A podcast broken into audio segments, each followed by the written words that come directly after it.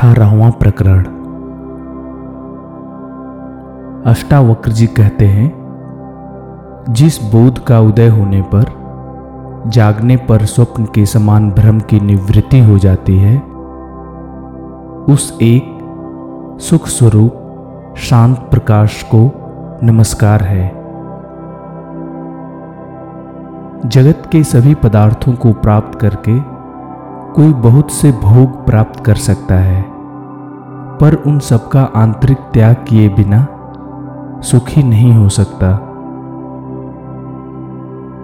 जिसका मन यह कर्तव्य है और यह अकर्तव्य आदि दुखों की तीव्र ज्वाला से झुलस रहा है, उसे भला कर्म त्याग रूपी शांति की अमृत धारा का सेवन किए बिना सुख की प्राप्ति कैसे हो सकती है? यह संसार केवल एक भावना मात्र है। परमार्थतः कुछ भी नहीं है। भाव और अभाव के रूप में स्वभावतः स्थित पदार्थों का कभी अभाव नहीं हो सकता। आत्मा न तो दूर है और न पास। वह तो प्राप्त ही है। वह तुम स्वयं ही हो। उसमें न विकल्प है न प्रयत्न, न विकार और न मलिनता है। अज्ञान मात्र की निवृत्ति और स्वरूप का ज्ञान होते ही दृष्टि का आवरण भंग हो जाता है और तत्व को जानने वाला शोक रहित होकर शोभायमान हो जाता है। सब कुछ कल्पना मात्र है। और आत्मा नित्य मुक्त है। धीर पुरुष, इस तथ्य को जानकर फिर बालक के समान क्या अभ्यास करे? अर्थात ज्ञानी के लिए अभ्यास निरर्थक है। आत्मा ही ब्रह्म है और भाव अभाव कल्पित है। ऐसा निश्चय हो जाने पर निष्काम ज्ञानी फिर क्या जाने क्या कहे और क्या करे, अर्थात कुछ भी नहीं। सब आत्मा ही है। ऐसा निश्चय करके जो चुप हो गया है, उस पुरुष के लिए यह मैं हूँ, यह मैं नहीं हूँ, आदि कल्पनाएँ भी शांत हो जाती हैं। अपने स्वरूप में स्थित होकर शांत हुए तत्वज्ञानी के लिए न विक्षेप है और न एकाग्रता, न ज्ञान है और न अज्ञान, न सुख है और न दुख। जो तत्वज्ञ योगी स्वभाव से ही विकल्प रहित है, उसके लिए अपने राज्य में या भिक्षा में, लाभ हानि में, भीड़ में या सुन्नी जंगल में कोई अंतर नहीं है। यह कर लिया और यह कार्य शेष है। इन द्वंद्वों से जो मुक्त है, उसके लिए धर्म कहाँ, कर्म कहाँ, अर्थ कहाँ और विवेक कहाँ? जीवन मुक्त ज्ञानी के लिए न तो कुछ कर्तव्य है और न ही उसके हृदय में कोई अनुराग है। जैसे भी जीवन बीते, वही उसकी स्थिति है। जो महात्मा सभी संकल्पों की सीमा पर विश्राम कर रहा है, उसके लिए मोह कहाँ, संसार कहाँ, ध्यान कहाँ और मुक्ति भी कहाँ, अर्थात कहीं नहीं।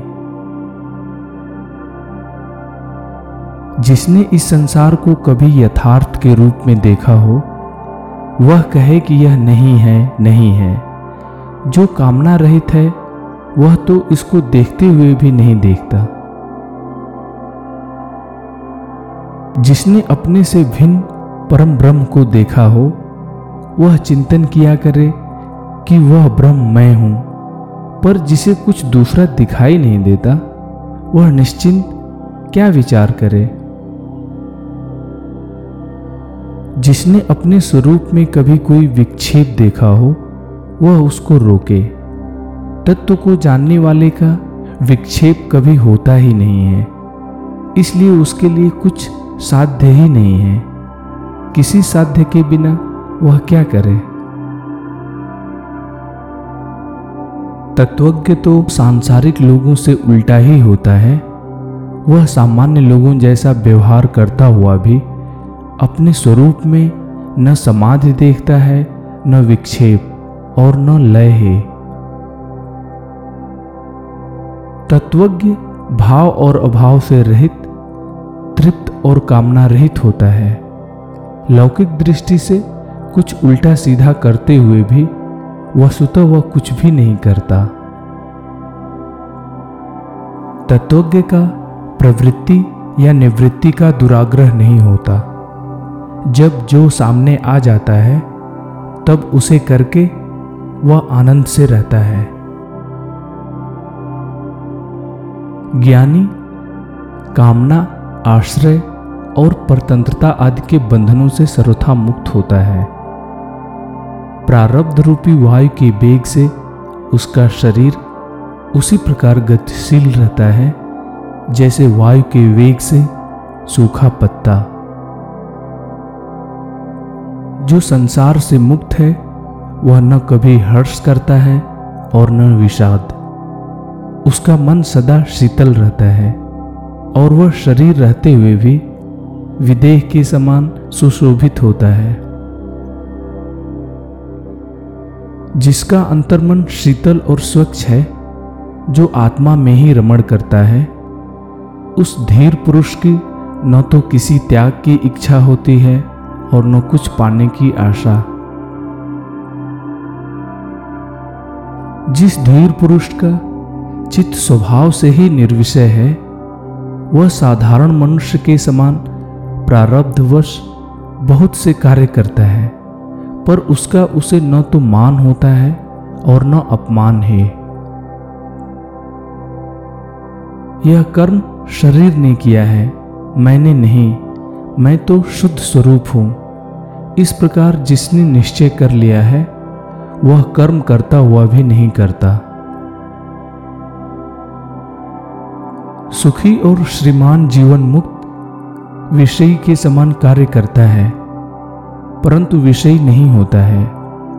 वह तो सांसारिक कार्य करता हुआ भी शोभा को प्राप्त होता है।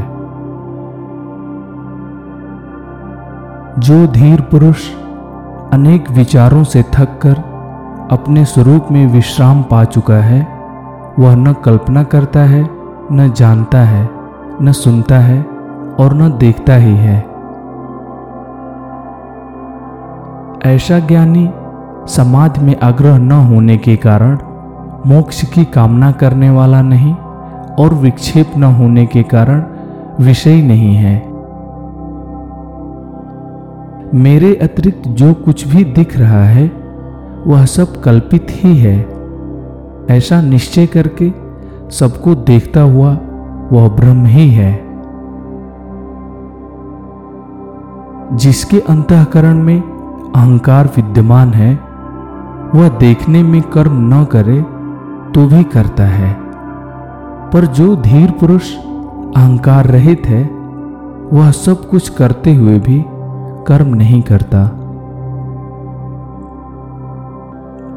मुक्त पुरुष के चित्त में न उद्वेग है, न संतोष और न कर्तव्य का अभिमान ही है।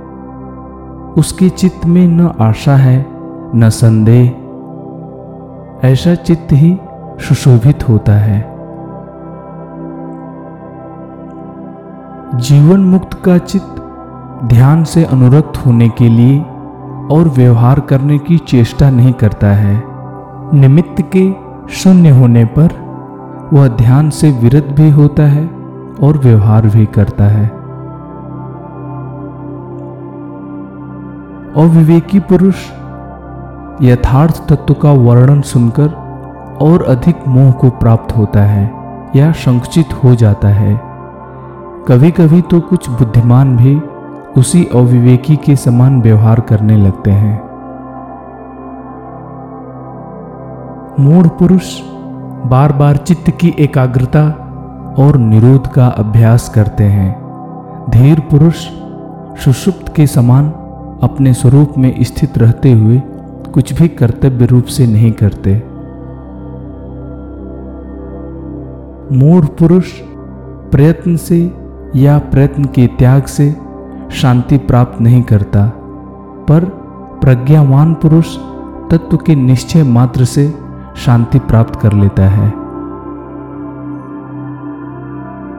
आत्मा के संबंध में जो लोग अभ्यास में लग रहे हैं वे अपने शुद्ध, बुद्ध, प्रिय, पूर्ण, निष्प्रपंच और निरामय ब्रह्म स्वरूप को बिल्कुल नहीं जानते।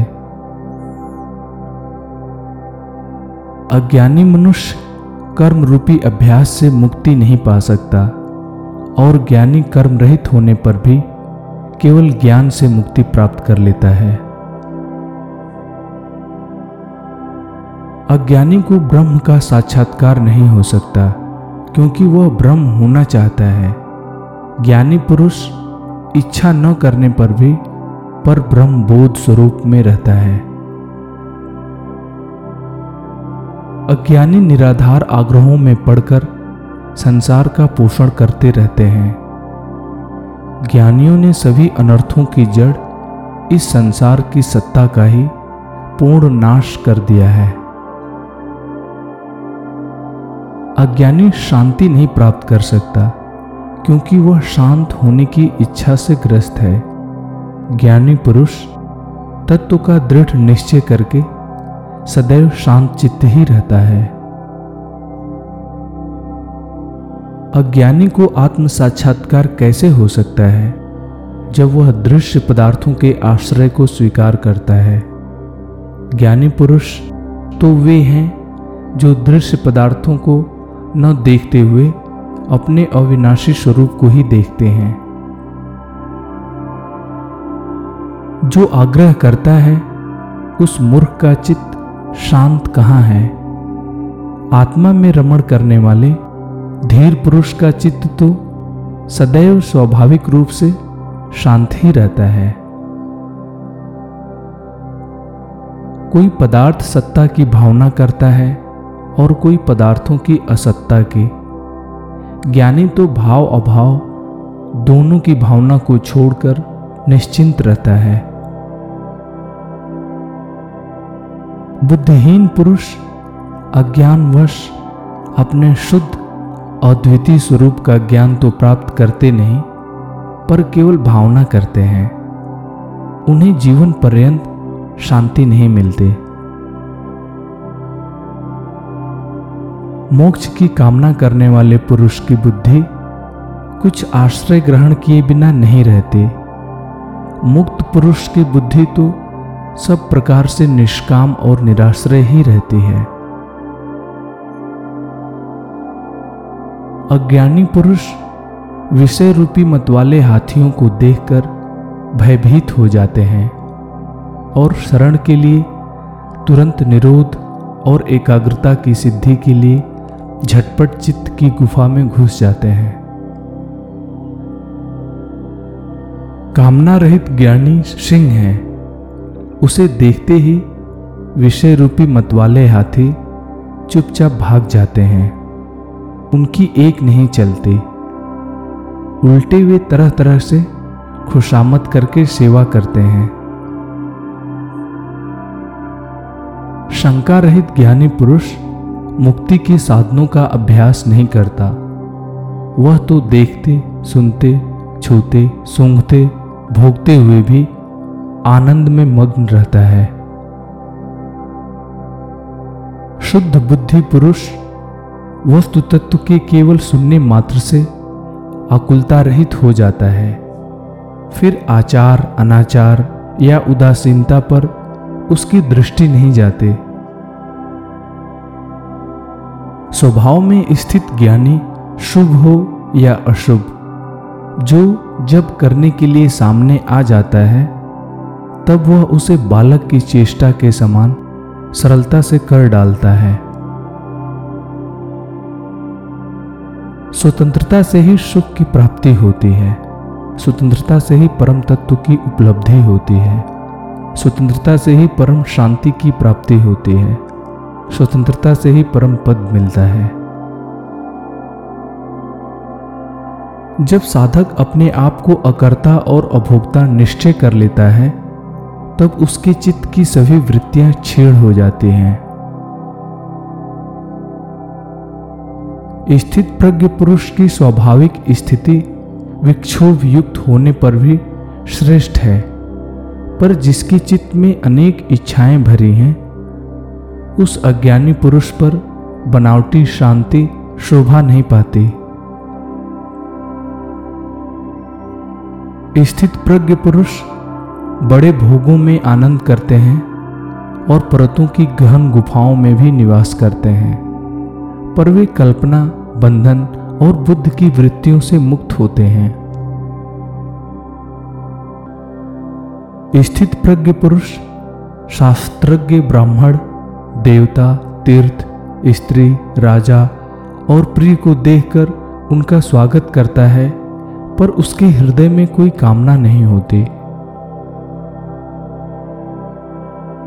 सेवक, पुत्र, स्त्री, नाती और सगुत्र द्वारा हँसी उड़ाए जाने पर धिकारने पर भी तत्वज्ञानी के चित्त में तनिक सा भी विकार उत्पन्न नहीं होता। लौकिक दृष्टि से प्रसन्न दिखने पर वह प्रसन्न नहीं होता और दुखी दिखने पर दुखी नहीं होता। उसकी, उस आश्चर्यमय दशा को उसके समान लोग ही जान सकते हैं। कर्तव्य बुद्धि का नाम ही संसार है। विद्वान लोग उस कर्तव्यता को नहीं देखते, क्योंकि उनकी बुद्धि शून्याकार, निराकार, निर्विकार और निरामय होती है। अज्ञानी पुरुष कुछ न करते हुए भी क्षोभवश सदा व्यग्र ही रहता है। तत्वज्ञानी तो बहुत से कार्य करता हुआ भी शांत रहता है। शांत बुद्धि वाला पुरुष सुख से बैठता है, सुख से सोता है, सुख से आता जाता है। सुख से बोलता है और सुख से ही खाता है। जो बड़े सरोवर के समान शांत है और लौकिक आचरण करते हुए, जिसको अन्य लोगों के समान दुख नहीं होता, वह दुख रहित ज्ञानी शोभित होता है। मूढ़ में निवृत्ति से भी प्रवृत्ति उत्पन्न हो जाती है। और तत्वज्ञानी की प्रवृत्ति भी निवृत्ति के समान फलदायिनी है। अज्ञानी पुरुष प्रायः गृह आदि पदार्थों से वैराग्य करता दिखाई देता है। पर जिसका देह अभिमान नष्ट हो चुका है, उसके लिए कहाँ राग और कहाँ विराग? अज्ञानी की दृष्टि सदा भाव या अभाव में लगी रहती है। पर तत्वज्ञानी तो दृश्य को देखते रहने पर भी आत्मस्वरूप को देखने के कारण कुछ नहीं देखता। जो धीर पुरुष सभी कार्यों में एक बालक के समान निष्काम भाव से व्यवहार करता है, वह शुद्ध है और कर्म करने पर भी उससे लिप्त नहीं होता।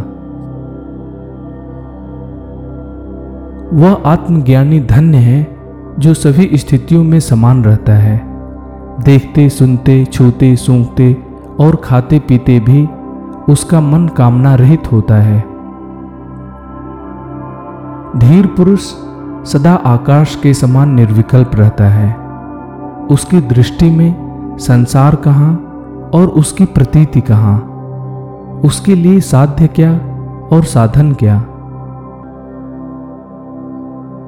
जिस सन्यासी की अपने अखंड स्वरूप में सदा स्वाभाविक रूप से समाधि रहती है, जो पूर्ण स्वानंद स्वरूप है, वही विजयी है।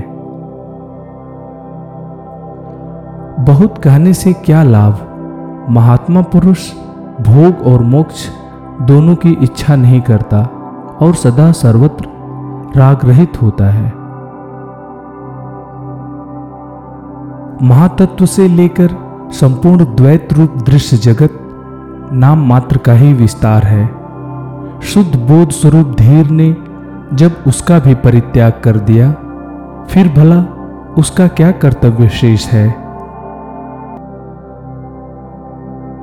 यह संपूर्ण दृश्य जगत भ्रम मात्र है, यह कुछ नहीं है। ऐसे निश्चय से युक्त पुरुष दृश्य की स्फूर्ति से भी रहित हो जाता है। और स्वभाव से ही शांत हो जाता है। जो शुद्ध स्फुरण रूप है, जिसे दृश्य सत्तावान नहीं मालूम पड़ता, उसके लिए विधि क्या, वैराग्य क्या, त्याग क्या, और शांति भी क्या? जो अनंत रूप से स्वयं स्फुरित हो रहा है, और प्रकृति की पृथक सत्ता को नहीं देखता है उसके लिए बंधन कहाँ, मोक्ष कहाँ, हर्ष कहाँ और विषाद कहाँ? बुद्धि के अंत तक ही संसार है और यह केवल माया का विवर्त है। इस तत्व को जानने वाला बुद्धिमान, ममता, अहंकार और कामना से रहित होकर शोभित होता है। जो मुनि संताप से रहित अपने अविनाशी स्वरूप को जानता है। उसके लिए विद्या कहाँ और विश्व कहाँ? अथवा देह कहाँ और अहंता ममता कहाँ? जड़ बुद्धि वाला यदि निरोध आदि अभ्यासों को छोड़ देता है तो अगले क्षण बड़े बड़े मनोरथ बनाने और प्रलाप करने लगता है। अज्ञानी तत्व का श्रवण करके भी अपनी मूर्ता का त्याग नहीं करता। वह वाय रूप से तो निसंकल्प हो जाता है, पर उसके अंतर्मन में विषयों की इच्छा बनी रहती है। ज्ञान से जिसका कर्म बंधन नष्ट हो गया है, वह लौकिक रूप से कर्म करता रहे तो भी उसके कुछ करने या कहने का अवसर नहीं रहता। वास्तव में वह अकर्ता और अवक्ता है। जो धीर सदा निर्विकार और भयरहित है, उसके लिए अंधकार कहाँ, प्रकाश कहाँ और त्याग कहाँ, उसके लिए किसी का अस्तित्व नहीं रहता। तत्वज्ञानी को धैर्य कहाँ, विवेक कहाँ और निर्भयता भी कहाँ, उसका स्वभाव अनिर्वचनीय है। और वह वस्तुतः स्वभाव रहित है। तत्व ज्ञानी के लिए न स्वर्ग है, न नरक और न जीवन मुक्ति ही। इस संबंध में अधिक कहने से क्या लाभ है? योग की दृष्टि से कुछ भी नहीं है। तत्व ज्ञानी का चित्त ऐसे शीतल रहता है, जैसे वह अमृत से परिपूर्ण हो। वह न लाभ की आशा करता है और न हानि का शोक। तत्वज्ञानी पुरुष न संत की स्तुति करता है और न दुष्ट की निंदा। वह सुख दुख में समान, स्वयं में तृप्त रहता है। वह अपने लिए कोई भी कर्तव्य नहीं देखता। तत्वज्ञानी पुरुष न संसार से द्वेष करता है और न आत्मदर्शन की इच्छा। वह हर्ष और शोक से रहित है। लौकिक दृष्टि से वह न तो मृत है और न जीवित। जो धीर पुरुष पुत्र स्त्री आदि के प्रति आसक्ति से रहित होता है, विषय की उपलब्धि में उसकी प्रवृत्ति नहीं होती, अपने शरीर के लिए भी निश्चिंत रहता है, सभी आशाओं से रहित होता है, वह सुशोभित होता है। जहाँ सूर्यास्त हुआ, वहाँ सो लिया। जहाँ इच्छा हुई, वहाँ रह लिया। जो सामने आया, उसी के अनुसार व्यवहार कर लिया।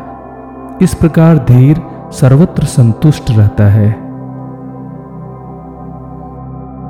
जो अपने आत्म स्वरूप में विश्राम करते हुए सभी प्रपंचों का नाश कर चुका है, उस महात्मा को शरीर रहे अथवा नष्ट हो जाए, ऐसी चिंता भी नहीं होती। ज्ञानी पुरुष संग्रह रहित, स्वच्छंद, निर्द्वंद और संशय रहित होता है। वह किसी भाव में आसक्त नहीं होता। वह तो केवल आनंद से विहार करता है। तत्व ज्ञानी पुरुष की हृदय ग्रंथि खुल जाती है। रज और तम नष्ट हो जाते हैं। वह मिट्टी के ढेले, पत्थर और सोने को समान दृष्टि से देखता है। ममता रहित वह सुशोभित होता है। जो इस दृश्य प्रपंच पर ध्यान नहीं देता, आत्मतृप्त है। जिसके हृदय में जरा सी भी कामना नहीं होती, ऐसे मुक्तात्मा की तुलना किसके साथ की जा सकती है? अर्थात किसी के साथ नहीं। कामना रहित धीर के अतिरिक्त ऐसा और कौन है जो जानते हुए भी न जाने देखते हुए भी न देखे और बोलते हुए भी न बोले। राजा हो या रंग, जो कामना रहित है, वह ही सुशोभित होता है। जिसकी दृश्य वस्तुओं में शुभ और अशुभ बुद्धि समाप्त हो गई है, वह निष्काम है। तत्वज्ञानी निष्कपट, सरल और चरित्रवान होता है। उसके लिए स्वच्छंदता क्या संकोच क्या और तत्व विचार भी क्या।